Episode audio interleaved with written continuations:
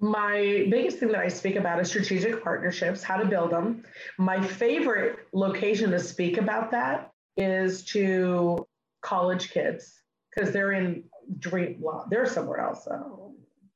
Oh, I'm going to go on Shark Tank or I'm going to get an angel investor. Or I'm to, I'm like, work, work, work, work. There's a four letter word.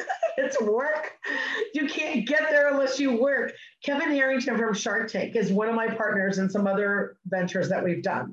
He's the first person that I brought this puff to to try.